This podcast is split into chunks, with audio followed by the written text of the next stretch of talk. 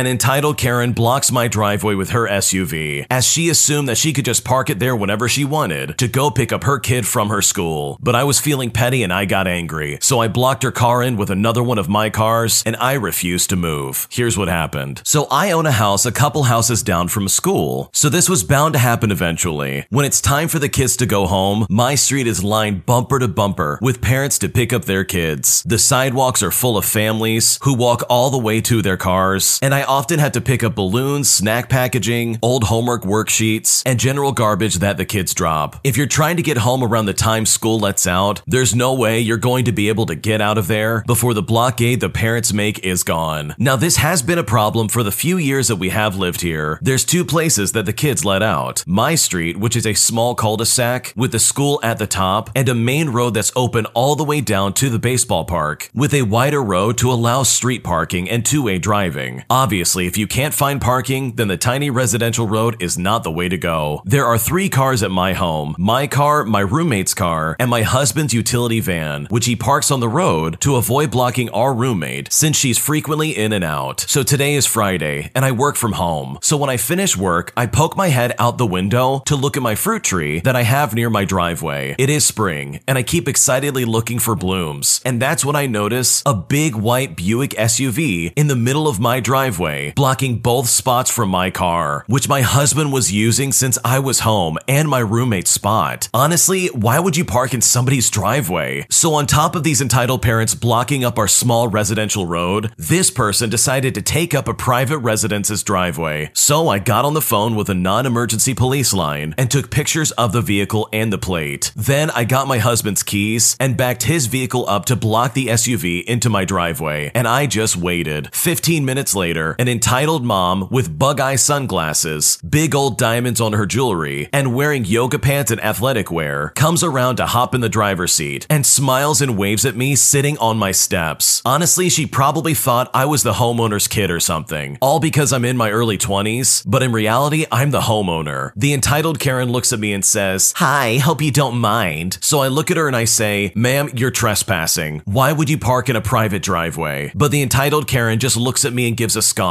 Sorry, won't do it again. We were just leaving. She was being really dismissive and avoiding eye contact despite taking the sunglasses off. So I looked at her and I said, I don't care. You have no right to park on my property, and right now I'm on the phone with the police. The entitled Karen then looks at me and says, It was just for a second. I was just picking up my daughter. But I look at her and I say, It doesn't matter. You don't live here, so you don't park here. At this point, I realize the non emergency police aren't going to pick up. So I hang up and decide to mess with her a bit. She got in her SUV and dismissively waved at me. So I got in my vehicle that was blocking her in and waited, pretending to still be on the phone. She starts trying to back out of my driveway because there was a little bit of a gap between my utility van and my neighbor's car, but it was definitely too small for this Buick. I would like to point out that this vehicle has a scuffed front on the bumper, so I had a feeling she has no spatial awareness outside of her backup camera. Every time she backed up, I honked, still pretending to be on the phone. She tried again and I honked again. She looked at my grass and I was about to start recording her in case she tried to go through my front yard. I honked again after I saw that. If she kept trying to back out and hit my big utility van, she would certainly lose. She gets out of her SUV and comes up to my van, recognizing that she can't do anything without making it far worse for herself. Her face was visibly patchy from the distress, and she asked me again, Are you really calling the police? I looked at her and I said, Yes, you're illegally parked on my private property, and that's illegal. I don't care if it's for five seconds, don't ever do it. You don't live here. Her kid got out of the car, and I decided that was enough. So I waited for her to get back in her SUV, and I parked my van back in its rightful spot, and I let her out of my driveway. After that, I called the school and I gave them the license plate number of this entitled Karen. Nothing will probably come of it, but I don't think she'll ever park in someone's driveway again anytime soon. And sure, I'll take the jerk points because there was a child involved, but you shouldn't put your child in this kind of situation in the first place. What a weird entitled Karen. Seriously, you don't park in other people's driveways. Like that is literally a one-stop shop to get your car towed away. It is simply not worth it, and it just shows your entitlement when you do that. I know if I was in the original poster shoes, I absolutely would have called a tow truck. I mean, this person is parked on your property illegally, and you did not request or allow them to park their car there, so you very easily could have towed it. But good for you for at least putting this entitled Karen in her place, because I can bet after that ordeal, she probably will never park her car in anybody's driveway ever again. If you like Am I the Jerk, you're probably going to love Am I the Genius. Check it out, link down below in the description. My entitled supervisor demands that I only do what's on my job title, and as a result, I'm unable to fix the payroll system, so nobody gets paid for several weeks. Here's what happens. So I work for a construction company as an inventory admin. My job is basically to schedule counts of our warehouse and input the numbers they give me for inventory. I then try to see what the problem is when the numbers on the last count and current count don't add up. There is a little bit more to it, but that's basically what I do. Now, the problem with this job is that when you have been doing it long enough and you are really good at it, there is less work to do all around. In the beginning, when counting one rack out of the 60 racks of material would take a few days, it was fine because I was always busy. But now that everything is in order, the entire warehouse can be counted in like three days. And unfortunately, this leaves me bored for most of the time. So to fix this, I studied up on our cloud-based ERP service that we use for all our internal and external transactions and have become sort of an expert at it. Every single aspect of this company uses this ERP service to do their job. From timesheets to HR, payroll, accounting, scheduling, management, manufacturing, ordering from vendors, delivering, inventory, and then some. All of it runs through this service. So it is very important that this service is up and running 24 7. I became so proficient to this service that our vice president decided to cut ties with our consultants of the ERP because I could do what they did, but better, quicker, and much cheaper. For reference, we were paying these consultants $5,000 a month just to be on standby if we needed them for some sort of trouble that could arise just from using the ERP. And we had to dish out even more money to fix those problems, depending on how many hours was spent of their time just trying to fix said problem. I'm not sure on their exact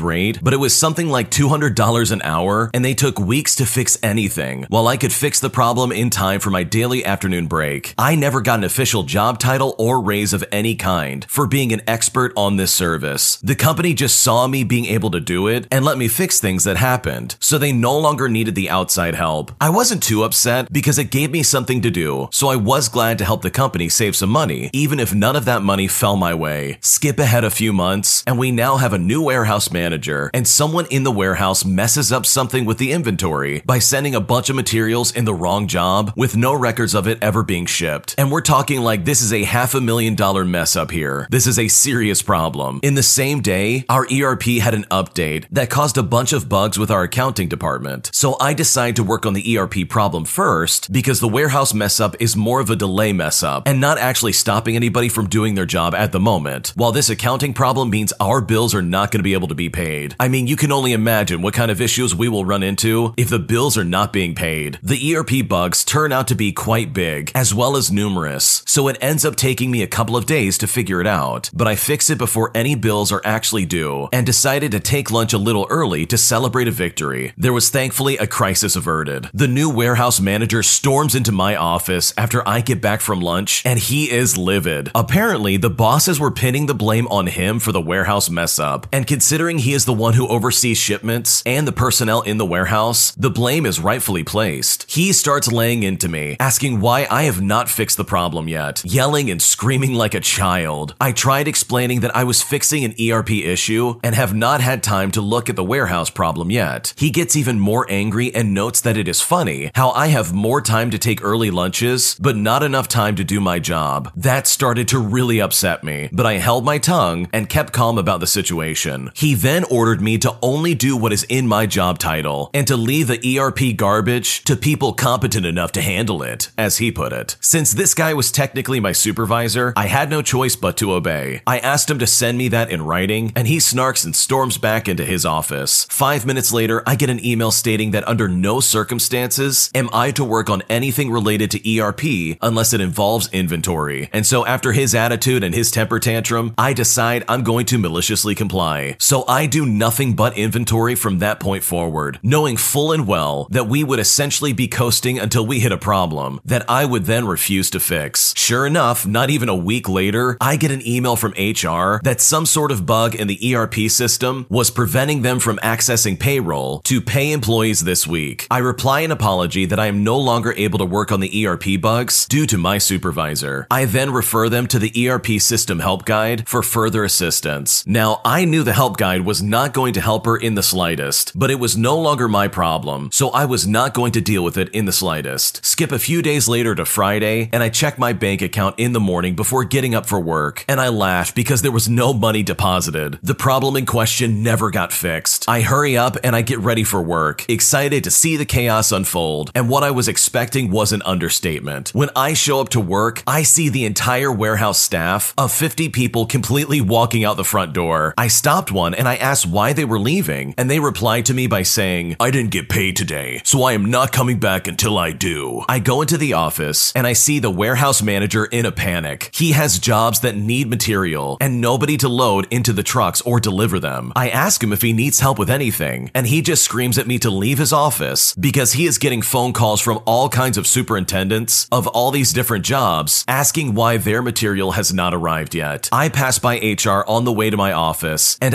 I see a bunch of bosses huddled up with her over her computer, with her having an angry and confused expression on her face, as well as everybody else. They were clearly trying to figure out the problem. I felt bad for her because it really was something out of her control, but I knew she would ultimately be okay because she had been there for so long that they would never fire her. When I get to my office, I see the vice president waiting for me there. He has a very upset look on his face. When we get inside, he demands to know why I did not fix the problem in HR when she emailed me about it. So I replied the statement I was waiting to say. I said to them, I am no longer allowed to work on ERP problems as it is not in my job title. He then had the most shocked look on his face and asked why all of a sudden I had a change of heart. I then show him the email from my warehouse manager and I could see the dots connecting in his head. He immediately storms out and I see him heading straight to the warehouse manager's office. They were in there for a few hours, but eventually he comes back to my office. He seems a lot calmer now and asks me politely if I can fix the problem in HR and if I can resume fixing the ERP if needed. At this point, I liked the relief of responsibility and told him I would only do it if he put it officially in my job title along with a raise. His calmness turned to anger again and he looks at me and says, I cannot believe you, as he storms out and returns to his office. A few hours later, he sends out a mass email that he has hired the old ERP consultants to fix the problem and that next week everyone would be paid for the money they are owed, along with the money they earned if they return to work. Now, this one surprised me, as he would rather pay over $60,000 a year to consultants than give me a few extra bucks an hour for better work. I think he expected me to change my mind and just do it for my own paycheck, but I decided to wait because I knew how these consultants were, and if they even managed to fix this problem in a week, it would be an absolute miracle. Most of the warehouse staff agreed to return, but were still upset about not getting paid. Sure enough,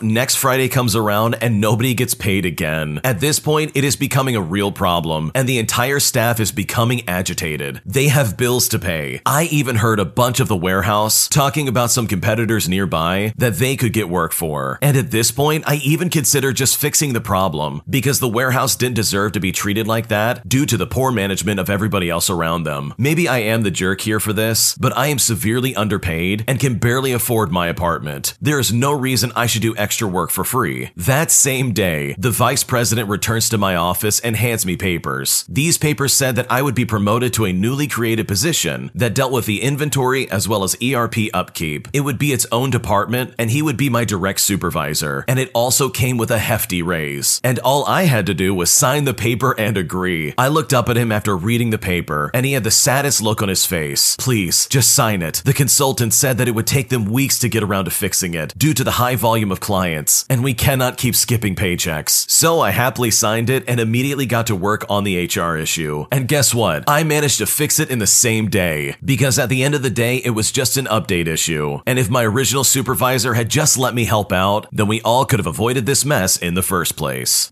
Another day is here, and you're ready for it. What to wear? Check. Breakfast, lunch, and dinner? Check. Planning for what's next and how to save for it? That's where Bank of America can help. For your financial to-dos, Bank of America has experts ready to help get you closer to your goals. Get started at one of our local financial centers or 24-7 in our mobile banking app. Find a location near you at bankofamerica.com slash talk to us. What would you like the power to do? Mobile banking requires downloading the app and is only available for select devices. Message and data rates may apply. Bank of America and a member FDIC. When you need mealtime inspiration, it's worth shopping Kroger, where you'll find over 30,000 mouthwatering choices that excite your inner foodie. And no matter what tasty choice you make, you'll enjoy our everyday low prices, plus extra ways to save, like digital coupons worth over $600 each week. You can also save up to $1 off per gallon at the pump with fuel points. More savings and more inspiring flavors make shopping Kroger worth it every time. Kroger, fresh for everyone. Fuel restrictions apply. What a crazy story. You literally had them by the throat, and they were not going to be able to get anything done unless you fixed it. Like, you literally almost took down an entire business. That is so awesome, in my opinion. And I honestly don't have any sympathy for management, like, in the slightest. They would rather bring in these stupid consultants who absolutely would have taken like two months just to fix it, rather than pay the guy extra who can do it within a day. I mean, talk about doing things the hard way. And it's really disgusting that they really wanted to try and cut corners this way and have it so this guy would not only do his inventory job, but also fix this system pretty much for free. Like, that is messed up and that's not fair in the slightest. So, hopefully, the next time this company tries to cut corners, they don't try to cut around the one person who could probably save their skin. My entitled boss demands that I work during my planned vacation, so I decide to maliciously comply and I end up getting him fired as a result. Here's what happened. So, I've been working at this company for about three years. I had been consistently growing in my role and was eventually given a project to own, with one to two other team members if needed. But it was a major project with a quick turnaround. I determined I could do it myself, though it would be tight. And since I was hoping for a promotion, I took on the project solo. I was able to deliver the project slightly ahead of schedule and with better quality than expected, which allowed us to make a huge sale. The head of the company gave me an award at an all hands on deck meeting for the work I did, and my boss let me know I was on track for an end of the year promotion with a nice pay raise and more responsibilities. But I was needed in another part of the business, so I was going to have to transfer under a new manager that was notoriously hard to work with. I transferred to this manager, and the first meeting we had to get on the same page, I brought up that I had a three week planned vacation in four months. I had never taken vacation, so I had six weeks saved up and did not want to start losing it. He told me, of course, that would be fine, and we would be able to make it work. About a week later, we have our first meeting with our product team. They had a new large project idea and wanted it to be released in just three months. As my team looked over the details, we knew this was a six to eight month project at best, and it would be better to deliver in small increments so they still had something to show in three months, or we would need to push out the schedule. My boss was adamantly against both, so throughout the next week, he made us have last minute three to four hour brainstorming sessions every day, but he would not tell us until about three o'clock in the evening, forcing us all to work late every day that week. At the end of the week, there was no way we could figure out to deliver everything on the shorter timeline, and so my boss asked me to stay behind after the meeting for another hour. He railed against me, saying I was failing at this project and that he could not see me getting a good annual review in four months, and that a promotion wasn't even on the table. This annual review would also include the project I had just received an award for, and is supposed to encompass 12 months of work. But he was basing this off of the first two weeks on this new team, which really was not fair. At this point, I knew he was ready to use me as a scapegoat for his bad management, and I started applying elsewhere. We continued working on the project, and sure enough, at the end of three months, we were still far from being able to deliver, and my boss was getting heat from above. Right around this time, I received an offer from another company that would be the promotion that I wanted and an even larger pay increase. I accepted the offer and negotiated my start date to be right after my vacation, which is now three weeks away. That same day, my boss calls me into his office and tells me that we need to talk about this vacation. I reminded him that we had already talked about it months before and that everything is booked flights, hotels, everything. But he would not let up and told me there's no way I could take three weeks off with how behind schedule we already were. He told me I could go on my trip, but I could not take vacation and would be expected to be online during our business hours throughout the trip, which would be about 4 o'clock in the morning until 1 o'clock in the evening,